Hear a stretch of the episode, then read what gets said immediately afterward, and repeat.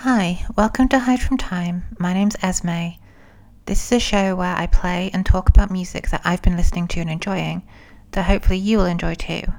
You can expect to hear unusual, experimental, and interesting music from the worlds of rock, metal, noise, ambient, electronic, and anything else which catches my attention.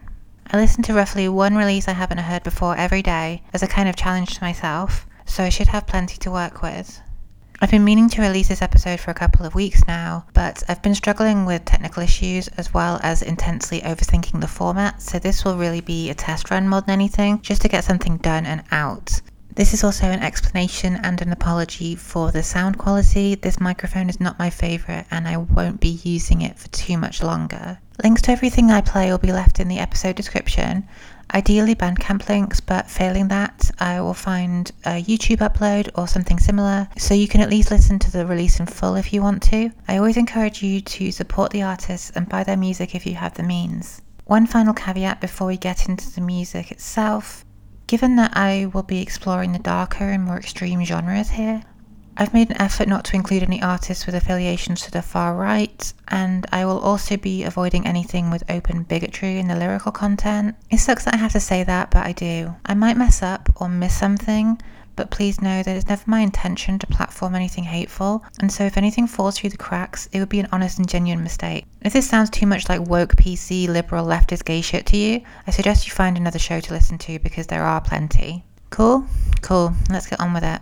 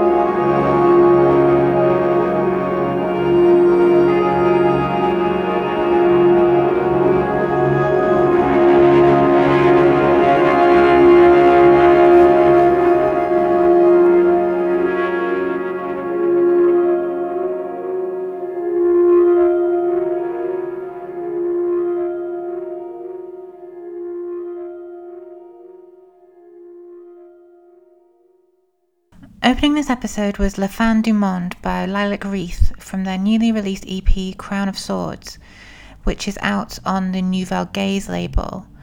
Nouvelle Gaze is a UK based tape label which puts out ambient and drone music in extremely limited runs. This Lilac Wreath tape is limited to 15 copies, so if you liked what you heard, I suggest you get involved before they sell out. I've been following this label for a while, and this EP in particular points towards a direction I've really been hoping that they would go in. It has this gently distorted crackle around the edges, which brings the signature blissful ambient drones and loops a little bit closer to shoegazy textures. The more saturated approach really works in my opinion. I'd love to see future projects on this label experimenting more with this kind of sound. Like all releases on Nouvelle Gaze, Lilac Wreath is essentially anonymous, and it remains unclear exactly who any of the artists releasing work through them really are. Personally, I think the mystique only adds to the charm of the music, but if anyone does have any information, please do let me know.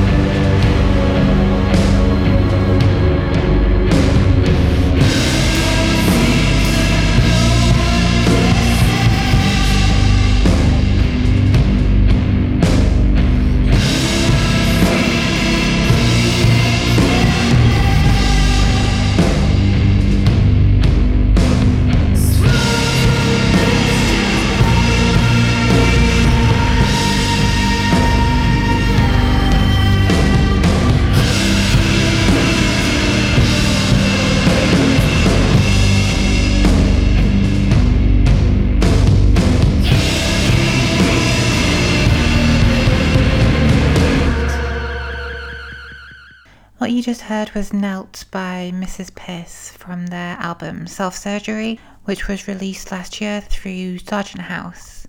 This band is a duo comprised of Chelsea Wolfe, who is more than established in her own right, and her drummer Jess Gowrie. They adopt a much rawer approach on this mini album, cranking out this doomy, grungy noise rock, which is clean enough for the indie rockers, but still gnarly enough to appeal to those who like things a little heavier. It has a strong 90s alt rock flavour to it, but not in a cheesy retrograde way. I pick up on elements of PJ Harvey, Babes in Toyland, Sleater-Kinney, but really this reminds me most strongly of Magik Markers breakout album Boss. The project is very short, it's only 19 minutes long, and the ending in particular does seem to come quite suddenly for me. Hopefully, they'll follow this up with something more substantive in future.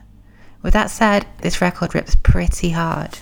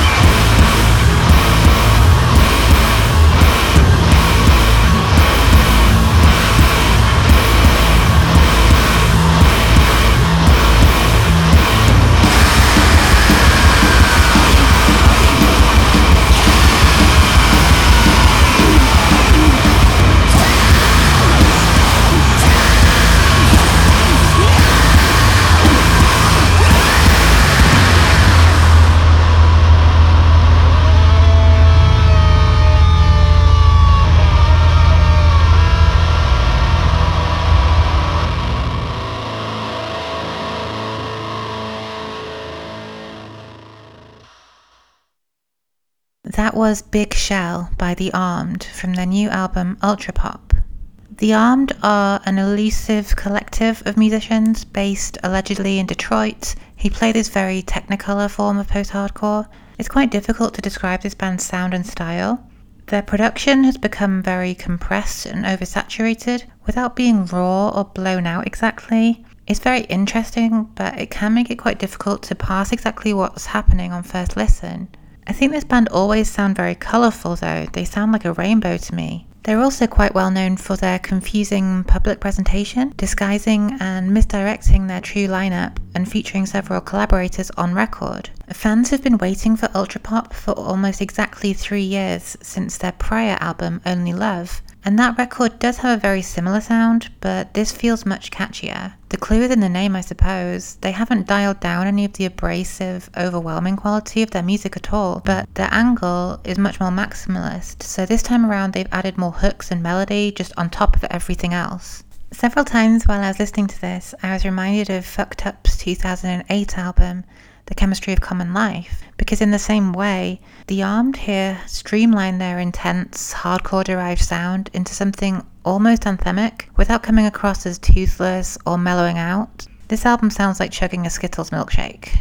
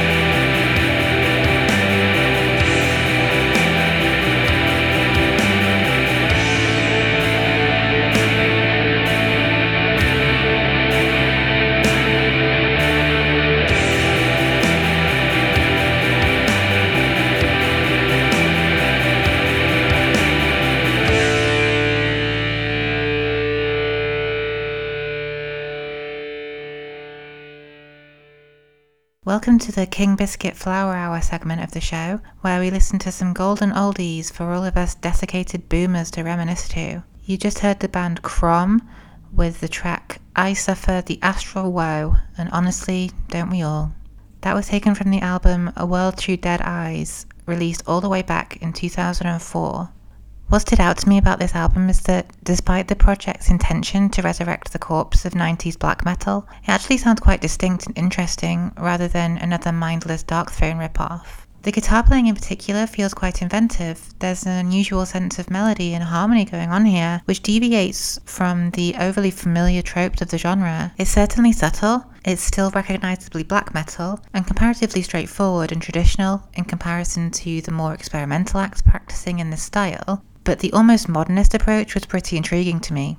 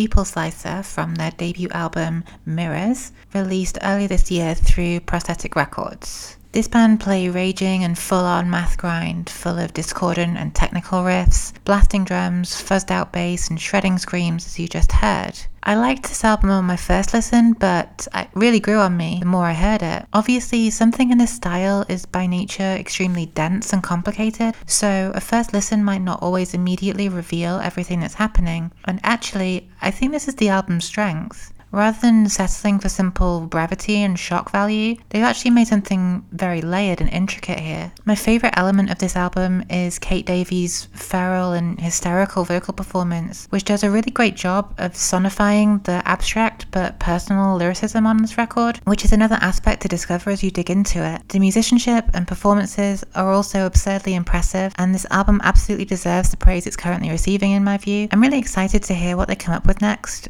and my fingers are crossed in hope that they'll put out something even heavier and nastier and sassier the next time around. Finally, closing this episode out is French one woman black metal project Brouillard, who just released her fifth album back in March via Transcendance. All of Brouillard's albums and songs are self titled, but this is the second track from this most recent release. Brouillard plays raw, depressive black metal, and this style has a reputation for quite simple musicianship and, to be honest, pretty horrendous vocal performances on the whole. Thankfully, though, this album has neither of those things. It's the melodies and the writing that make this music interesting. This manages to come across as melancholic and mournful without being overdramatic or embarrassing. Thank you for listening to the show. Leave me comments if you like, and you can email hidefromtimepodcast at gmail.com if you want to send me your music or thoughts that way. I hope you enjoyed the show, and we will speak soon.